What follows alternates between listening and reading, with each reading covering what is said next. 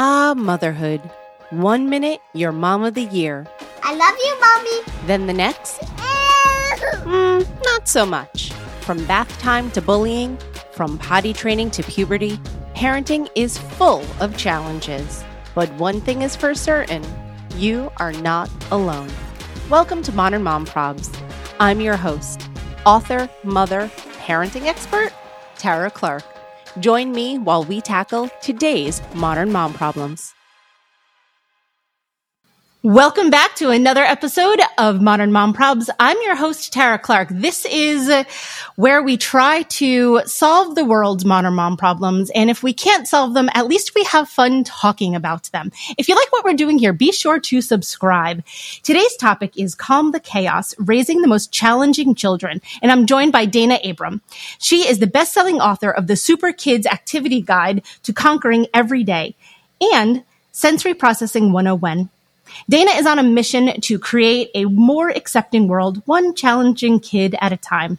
Her latest book, Calm the Chaos, a fail-proof roadmap for parenting even the most challenging kids, will be released this August.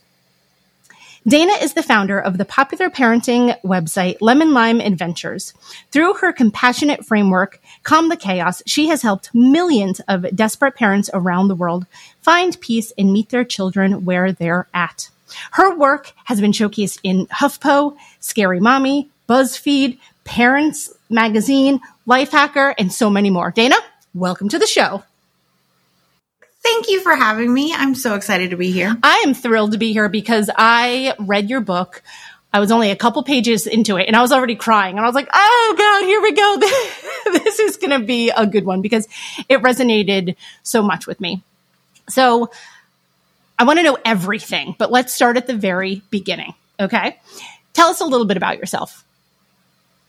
Yeah. So first and foremost, I'm really sorry that you cried when you read the book, but I'm also really happy that you resonated with it and that you felt seen. So yeah. So where about me? So I am the founder of Calm the Chaos, as you've talked about. And I started as a, just a parent, uh, trying to wade my way through the struggles of raising a kid that didn't tick any of the boxes and didn't fit the mold of any of the parenting books I had read and even the education knowledge that I had because I was an educator for 12 years in the classroom. And so I just felt like a failure failure for the first seven years of parenting.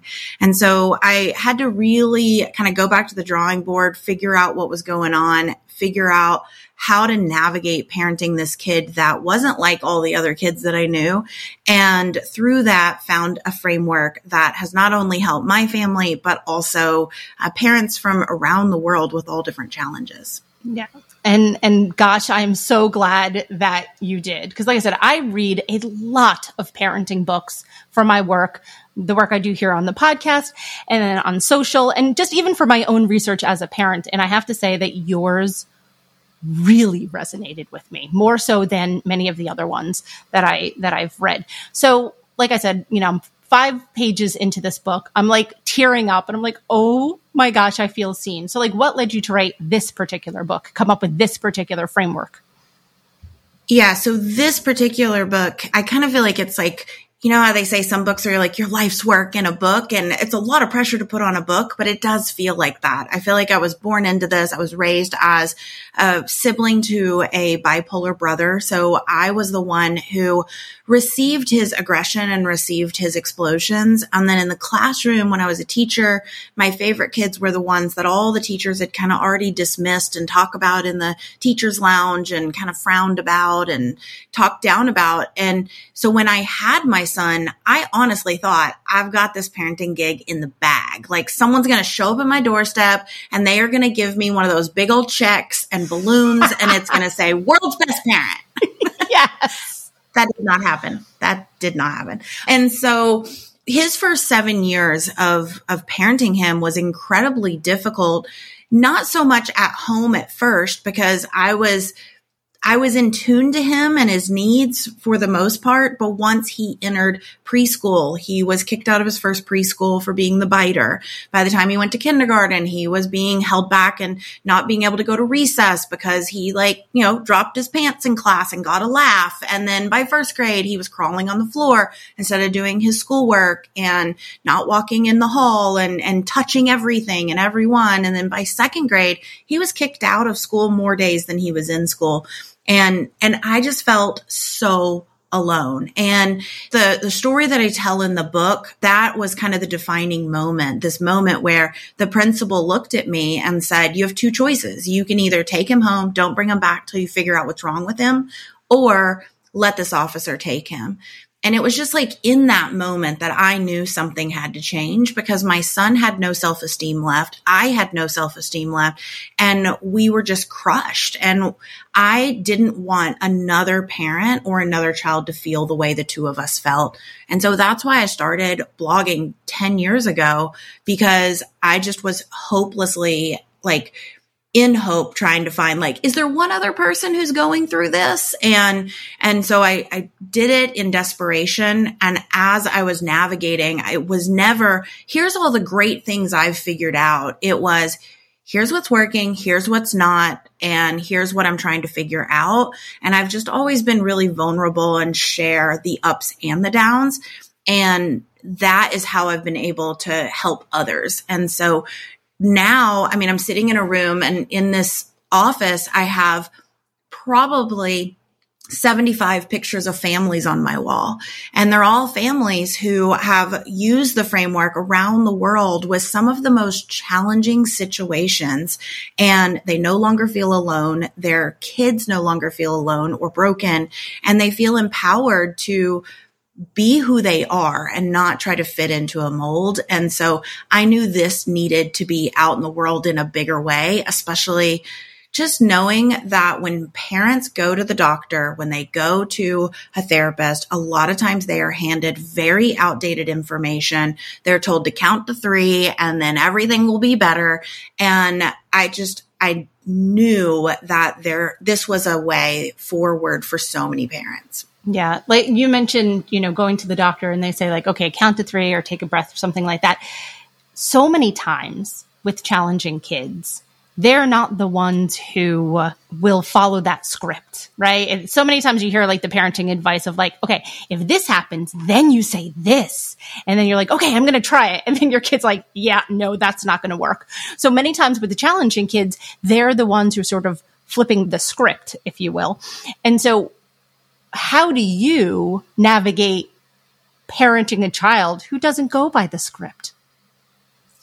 Yeah. So, you know, so many people want to tell you it's this one thing. Like if you just add connection or if you just add these scripts, if you just do more firm boundaries, but parenting isn't just a quick fix and it's a relationship and there's so many nuances involved and we're dealing with humans. We are not dealing with, you know, training a puppy. We are dealing with these very unique individuals with different brain wiring, with different backgrounds and trauma and biology and like all these, these nuances that go into it that just saying, here's a script, this should work. And then, hey, if it doesn't work, something's wrong with you or something's wrong with your kid.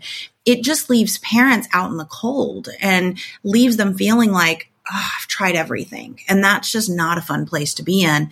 And so one of the things that I really, I tried so hard because I, was trying to follow all the vices. If you just find that one thing that no one else has found, then people will, will follow you and, and they'll listen to your advice. And I, I, looked, I looked up and down and there's not one secret.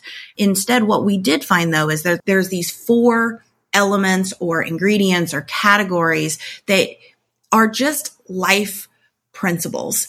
And if you include those four, at varying levels. You don't have to be an expert in any of it, but if you just sprinkle each of those four elements, you can solve almost any problem with your kids, with your spouse, with your neighbor, with your cat, doesn't matter. But you really can, it's more of a holistic view and scripts are great. I think that scripts help you access information when you're in a bad situation and you can't remember. So if you have one go-to script, great. That's going to be fantastic for you. But then after the fact saying what worked, what didn't, do I need to tweak this script so that it works for my kid and works for me? So scripts have a place, but not 15 scripts to try to remember in the moment. Yeah, because it's so hard to keep yourself regulated in the moment, let alone adding on scripts on top of that. Absolutely. When you're stressed, your executive functioning goes down and executive functioning is the way that you do the things you do. So it's your brain's ability to organize information, recall information, start task, in task. And so when parents are stressed and overwhelmed, they beat themselves up because they're not able to remember this information that they have in their brain. They're not able to remain calm. They're not able to stay organized. I mean, most of the listeners right now probably have a coffee in the microwave, right? And then we beat ourselves up, but there's a reason for it. And I think the more we understand the why behind why we do what we do and why our kids do what they do, then the how of how to parent them, how to empower them becomes so much easier. Earlier, you mentioned four pillars. Do you mind walking me through that? Yeah, absolutely. Now I'm a super visual person and the book is full of all kinds of doodles. So I'm just going to like try to talk out my doodle here. So if you imagine a Venn diagram with three circles meeting in the middle, you've got connection, understanding empowerment and they all meet in the middle for the you piece. So the you piece is you, the parent, the one adult in this child's life who is going to be their grounded, safe place. That doesn't mean you have to be perfect 100% of the time. It's just that you are that person that is their trusted individual that is going to go for helping them no matter what. The connection piece is less about playing and less about all of this dedicated one-on-one time, which isn't bad, but what it's really about is affirming the child you have, seeing the child you have, accepting the child you have, and helping them feel seen, heard, and valued for who they are, not for who you thought you'd have as a child. Yes, yes, one, yes. I say that all the time. Yes, because yeah. I've been saying that for years. I say that to my husband. I say that to everybody is that we have to love the child we have, not the child that we thought we were going to have. A hundred percent, a hundred percent. And then the understanding piece is that piece that I think is missing in a lot of parenting advice out there. Even some of the best expert parenting experts out there, they leave out why kids do what they do. They leave out the science of behavior. They leave out the science of, you know, neurodiversity and relationships and communication and the need for safety. And so when we understand what's really going on behind behavior or behind a challenge, we can create an environment that's in tune and responsive to our kids' needs. And then the last piece is empowerment, which is less about firm rules and boundaries, but it's about creating a collaborative you know, solution that works not just for the kid and not just for the parent, but for everyone involved so that everyone's needs are getting met. You talked a little bit about the science and the neurodiversity, and I, and I want to explore that a little bit further. Have you noticed that it tends to be the neurodivergent children that tend to be the ones that are struggling in school? I think that's a two part question. I think that neurodivergent children struggle in school. I think that is almost a given unless you're in a school that is incredibly responsive and understanding of different brain wirings. However, I think that there are a lot of children who may never get a diagnosis and never know that they're neurodivergent and they don't fit into they don't fit into these categories and they struggle just as much because it's assumed that their behavior or their whatever they're doing is purposeful. Yes. Yes, I've absolutely found that to be the case in in our house and until we had received diagnosis for my son, which was something that we didn't necessarily think that it was going to be, it all made sense then. You go, okay, yeah, I see it. It's, it's a cycle of, you know, if, if you're struggling to be able to he has issues with his coordination. So if you can't physically do some of the things that your peers can do, whether it's art or handwriting or any of those things, then that wears on your self esteem. And then when that wears on your self esteem, then you have negative self talk. And then when you have negative self talk, then you're prone to outbursts and all of those things. And it's a big cycle. And unless the educators or the school in general are aware of those things, it just seems to be like, well, just sit up straight and just write or just draw or just, just do any of those things that you are supposed to do. And it makes it so challenging. Well, and my daughter, I don't know that she'll ever get a diagnosis. Maybe when she's older, she might get an autism diagnosis. She's highly verbal. She's, you know, super friendly and, and empathetic, but she's got really high anxiety and high sensory needs. She is a straight A student in fourth grade going on fifth grade. That's how old my son is. Almost, oh, that's awesome. I love it. But because it doesn't affect her quote unquote learning, they believe that it's a won't come to school instead of a can't come to school. And, and that is really difficult because schools need, they, and I get it because I was a teacher, they need a diagnosis to be able to provide services. But there are some children that will never get a diagnosis because they don't hit all the check marks at, at a certain age or, you know, things like that. And so they're, they're being declined the services or the supports they need, like being able, I think the schools missed a huge opportunity for some of these kids who are out of the box or challenging or different with like a hybrid type of school and being able to go half, being able to go, you know, so we're having to look at now and I feel really privileged that we can, but we're having to look at homeschool next year because going to school became the goal for the educators was like, let's just get her here. And I'm like, but the goal should be to educate her and to help her feel safe and if she feels safer at home, can't she do the work at home? Yes. And it just, we did, couldn't see eye to eye. Oh, Dayna, I cannot, I'm getting chills because I cannot begin to tell you what a similar situation that we went through.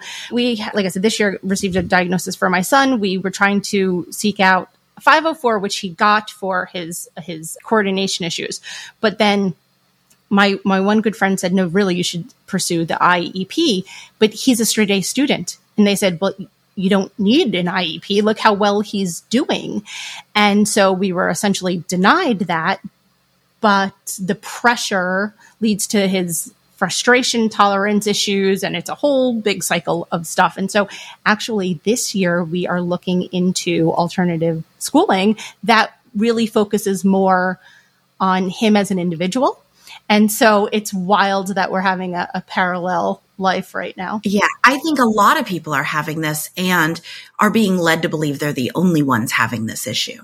And I think that's one of the other reasons why I really wanted this book to be out there is because I think the pandemic really opened the eyes of so many parents to be able to see, oh, my kid needs more support. They're not not doing their homework because they don't want to. They're not doing their homework because they can't access this homework. Or, you know, my kid doesn't feel safe. My kid doesn't know how to how to access this or do this. And and then when we went back to school and all the kids went back, it was like, all right, let's go back to normal. And I was like, but there is no normal anymore. Now that we're aware, we can't go back to this place of let's just all have our kids sit in a seat all day long and, you know, work towards the test. Like that's just not going to work. No, it's not. Let me ask you a quick question. And I feel like I know the answer to, to this. During the pandemic, how did your daughter enjoy school doing it from home? So my daughter, it was an interesting thing. We went to homeschooling them, like pulled them out of all of their classes because that first year they were all of the teachers were trying to school as if the kids were in the classroom and then still having them turn in their work. And she was in first grade. I mean, she was really young. And so her teacher was having her do writing and then turn it in. And she didn't have the supports in place to feel safe to do the writing since it was new for her in first grade. And she ended up like, I always say when a kid starts hating school, you know there's a problem, right? Because our goal is for our kids to love learning right? Our goal is not for them to love school. Our, our goal is for our kids to love the idea of learning and to be lifelong learners. And if you shut them off at seven, at six from this idea that learning can be fun, learning can be enjoyable, then they're going to shut off for a long time, maybe for the whole life. And so we actually pulled all of our kids and did homeschool during, during that time and then put them back in once the pandemic was over. And they thrived when we were doing homeschool.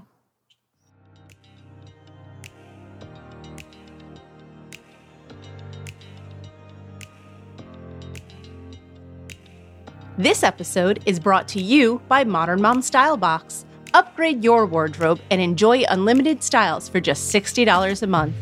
Modern Mom Style Box is the first rental clothing subscription designed exclusively for moms and moms to be. Get started today with a free trial.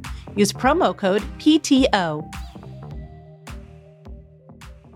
Right. So that was that's sort of where I was going, where I, I was curious to see what you were going to say because my son he, he stayed within the school system and he was virtual for the second half of first grade and then all of his second grade. He had a wonderful teacher in second grade. He loved it. He thrived like I've never seen him thrive before. And so every once in a while, I'll meet a parent who says, Oh, my, my kids did great during that time. Most parents I ch- talked to were like, oh no, it was a nightmare. It was hybrid. They were there. They weren't there. It was all over the place. But my son, based upon his personality and his needs, thrived. And so that's why I had a feeling that maybe you would say something similar we found that in our community that so many of the kids were thriving during the pandemic because they were at home, because they were able to work. They were able to get schoolwork done in two hours. Now, once a kid figures that out, it's really hard to get them to go for eight hours because they're like, wait a second, I was doing the same amount of work in two hours. Not all kids figure that out but the ones that do, it is really hard to get them to go back to eight hour days. yeah, no, it, it, definitely is. We're actually looking, I'm totally taking a, a, tangent now, but we're actually looking at a school called Acton Academy. And Acton Academy is student led. So the kids are able to do their own self paced work on the computer while they're still within a community at school. So I have also heard of Fusion Academy. We've Academy. heard now, of that also. So I've heard that it was real. It's really, but it's middle school. So your kid has one more year if he's going into fifth. Not in, well, so in our town, fifth grade starts our middle school, but Fusion Academy, okay. you're right. So he Fusion's would have to do something for for fifth grade and then switch yep. over for sixth grade. So that's what we're trying to do is figure out. We don't have a Fusion in in Arkansas where I am now, and so it would be all online. So right now, I mean, but it was so fun. Like last night, I was getting ads for curriculum, and I was like, so I see you know, this for science or this or this, which one sounds more fun? And she's like, I want to learn about animals and I want to learn about plants. I was like, all right, great, done. Science, check. And she hated science. And she said to me, she goes, mom, science at school was not science. We didn't do any experiments. We just talked about things and we just did a bunch of worksheets. She's like, this sounds really fun. You know, and it, so she's already getting that love of learning back. Yeah, ah, it's so important. And that's what I'm hoping to instill in my son come September when he starts Acton Academy is to get that love of learning back and, and to get that autonomy that he's going to get by being a self-directed learner at school. That's that's exciting. So I'm going to bring our conversation back to okay. what we were talking about. Fun sidebar, though. That, it, I love it. It was a fun sidebar because I had a feeling I was like, I think Dayna and I have a lot in common, and which is why the book resonated with me so well. And I said, let me let me just ask about this education stuff.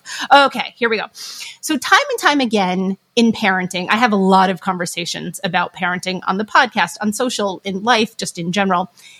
Connection is at the heart of everything and so, how is connection weaved through the framework? Ooh, that's a great question. So that is where I started when I first brought my son home from school. I had two goals. I wanted him to not hate himself for not fitting in, and I didn't want him to hate the world for not understanding him. And I figured the first place to start was connection. And so it was really about helping him connect with himself, helping me connect with him, helping see, help myself see him for who he was. And so we kind of did like unschooling for a while and just kind of let go of all academics. So I do believe a relationship is at the base of parenting and it's far more important than the rules and the boundaries and the structure and all that is there's pieces of that that are important, but the relationship is key. Now, with a caveat, it's not the only thing. If we only focus on connection and especially connection through, like we, we were talking about earlier, about one on one time or about play time, then it leads parents to be overwhelmed because they're working, they've got eight kids, whatever it is. And they're like, how am I supposed to connect with every kid? Or they're not natural players. Then it's just more of that guilt that gets laid on them. When connection can really be in these in between moments, it's how we make our kids feel and helping them feel seen and heard and valued and that their opinion and their views actually matter and that they have something worthy to say.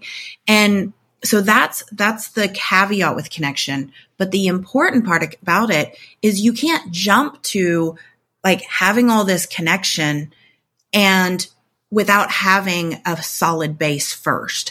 And that solid base starts with yourself. So you have to be able to connect with yourself in a very small amount, at least, to be able to get yourself grounded, to be able to know what to say and do in the heat of the moment. That's not going to add fuel to the fire. Because if you're just doing connection, you're going to end up trying to talk it out, trying to emotion coach, trying to connect before you correct. You're going to try all these things. And then you're just going to be like, why isn't this working? I've connected all day long and it's still not working. And it's because you're missing those other three pillars we were talking about that you piece, the understanding, the empowerment and starting at a really base level so that you can ride out the arguments, the, the fights, the battles, whatever is happening be until that relationship is born. And that relationship is built through those small moments and being able to ride through those arguments. Yeah. You talk a lot about riding the storm in the book. So I want to talk about it now. Okay. Yeah, I do. I talk a lot about it because I think that most parenting books start at like stage three or four, which is like the mecca, the where we all want to be, the we have this problem solving family with resilient kids that all get along. Like that's like what most parenting books are about. And most of the people, when they come to us, they're like, Oh, I was missing stage one, two, and three, which stage one is that ride the storm. And it is when there is an argument, a fight, a battle, some sort of frustrating situation where you're struggling to remain calm and the kid's struggling as well. And no one's making forward progress. And so it's having a plan for those really, really tough moments before they happen. And it's just like, you know, I, I grew up in Tornado Alley. I live back in Tornado Alley again. And it is our plan to go to the basement. We are not trying to fix anything, solve anything, do anything during that tornado siren. We are just waiting it out. And maybe we're checking in on like the news to see if it's passed yet. But that's it. And that's what we need to be doing as parents is have this plan where we can ride through the worst situations before expecting them to go away because you're not going to solve the problem overnight. Like I could give you a plan to solve hitting. Well, I actually can't because your child's unique, but you know, I can give you the framework for creating a plan, but you're not going to solve that overnight. That's going to take time to build skills, to problem solve. And so you need a plan to ride it out while you're waiting to get there. Yeah. And then once you get there, then you talk in the book, like that's the empowered family, right? That's your end goal. Yes, absolutely. Like at each stage, you're using those four pillars that we talked about earlier, and you're starting really small where you can still access it because if you're stressed out, if your kids are stressed out, if you're trying to emotion coach, if you're trying to skill build, neither one of you can access that in the heat of the moment. And so you have to have that ride the storm bit. You have to build your own time and energy, at least a little bit of battery reserves so that you can weather another frustrating moment. You can get them, you know, in the car in the morning when they're refusing school again. And then you can start creating these plans for what to say, what to do, how to diffuse it, how to actually help your kid calm down now that they see you as the safe place. And from there, now you can build a relationship. You can start problem solving. You can start having great conversations. You can start building that connection out of the moment. And that's when things start to really grow really fast. Yeah. Yeah. In families with neurodivergent children or challenging children, let's say that we're not necessarily putting a diagnosis on it, we'll call them challenging children. It can be very lonely, right? I mean, you could be fighting with your partner if you have a partner. You could feel terrible about yourself. It's like, how did we get here? Why are we here? So, my question to you, Dayna, is yeah, it's lonely. How can we seek out a community of other like minded parents? Mm, I think that there's so, I mean, we're living in like the world's best time for this situation. Know that you're not alone. That's the first one. Like knowing that you're not alone is going to make it that much easier to find the community. And because if you believe that you're not alone, now you're going to keep looking because you know it's out there. But if you believe that you're the only one going through this, you will isolate even further. And so that's step one is just know you're not alone. There are millions of other people going through this and a lot of people who have found their way through the trenches to the other side. So there is hope. And so, you know, look for communities on Facebook, on, you know, Instagram, on, you know, in your local community where you feel seen and heard and not just a place where people complain about their kids. Like that would be the thing that I would really look for. There are umpteen million Facebook groups that will will be about a challenging kid and or raising strong-willed kids or raising explosive children. It doesn't matter what title you call it. There are communities, but you have to be really cautious because you'll you'll post in there and you'll get 300,000 different answers and you'll feel more overwhelmed or they'll jump to diagnoses. Well, have you checked out this? Well, have you checked out that? And then you're feeling like, "Oh my gosh, I'm I've got so much more to do." So look for a community where you feel seen, valued, heard, and held while you're going through your hard times. And it's easy to find steps forward. That's what I would be looking for. I want to like take you and like put you in my pocket and keep with you with me all the time. I would love it. I think we're going to be like besties after this. A hundred percent, yes. And if you don't agree, I'll just stalk you and I'll become your bestie anyway. No, I'm just kidding. no, I'm telling you, we have like just so many similarities. Like I said, I was four pages into the book, I was like, oh, I get her. She gets me. Yeah, I have, I've definitely lived it and breathed it. It's like the thing that, you know, just the other day, I mean, my son is 18, the one that I write about in the book. So it's been 10 years. And just the other day, he's turning 18 and I'm going through all these emotions of he's 18. He's supposed to be going into the real world, quote unquote. Right. And it's like, but this kid, he's not there yet and and that's okay. But there's a lot of navigating the thought process in it and the feelings and the emotions. And i had to drop him off at his dad's house because we co-parent. And there were a lot of emotions there. His dad believes that he is a typical 18 year old and that you know i caused his autism. Like oh, yes that i totally did right? And so he goes to his dad's and he gets told healthy people don't take meds. And he gets told that like mom just babies you. And if you had more independence, you would be a real boy, you know, or whatever, kind of like Pinocchio. Yep, yep. And I, you know, so I'm navigating all that and I posted in my community and they were like, here you are again, living it, breathing it. Like you're doing the framework. I'm like, yes, I do. Like I am not just some some person out there who did some research and said, here's the next best thing for parents. I'm still going through it. I'm not perfect. And I'm just, I just want parents to know that they don't have to be perfect to not be failing and that their kid is not broken. They're exactly who they're meant to be. And if that's all people get from being in my world, then I've done my job. Yeah. One of my favorite things about how you end the book is exactly that. You said, like, I have three kids. We're still going through it. It's not a storybook happy ending where I applied this framework and now here we are and we're all doing this and we're excelling and this and that. And it's like, no, like every day can provide new challenges and that's life. That's just simply honest. And so I, I really appreciated the conclusion of your book like that. Oh, thank you. Yeah, it was really, it was a debate putting that piece in there, but I was writing the book and there was an, a particularly hard two weeks.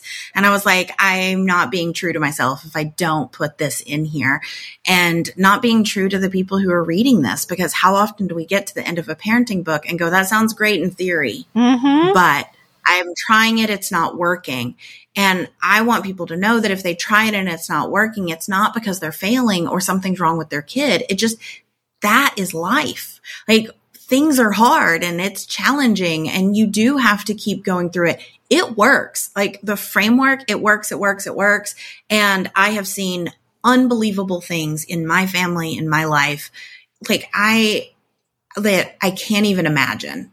And, you know, the, the, the stark difference between where my family was five years ago, even where I couldn't go to the grocery store without a massive meltdown, that my kid was being, you know, sent in an ambulance for residential treatment against my will, right? Just five years ago.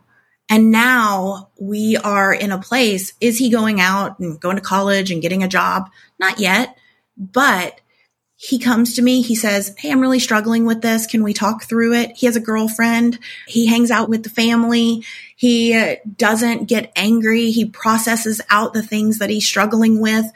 Our family understands him in at such a deep level. Like his 18th birthday, we went bowling and we walked into the bowling alley and the whole family went, well, this is too loud for Elijah. And we all walked out. And he was like, yep, let's go see a movie instead. And so we went and just hung out. And, you know, that doesn't happen without a framework like this where you are understanding each other, you're empowering each other instead of like, oh, something's wrong with him. He's never going to get there. Right. It just, it makes a world of difference. And there are still challenges.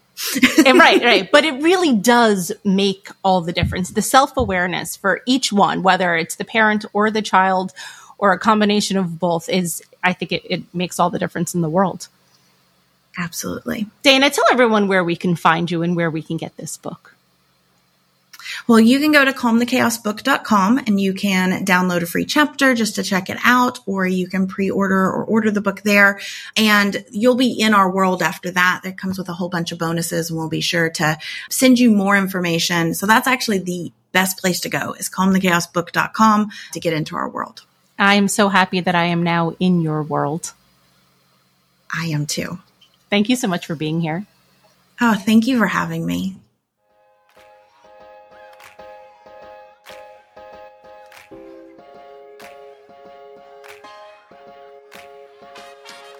Thanks for listening to today's episode of Modern Mom Probs. I hope you enjoyed our deep dive in today's problem with me, your host, Tara Clark. Join me next time when I'll be interviewing another great guest and tackling another modern mom problem. If you enjoyed today's episode, please leave us a review and rating. As always, you could head over to Modern Mom Probs on Instagram and give me a follow, or check out my book, Modern Mom Probs A Survival Guide for 21st Century Mothers, available online wherever books are sold. Well, that's it for today. See you next time, folks.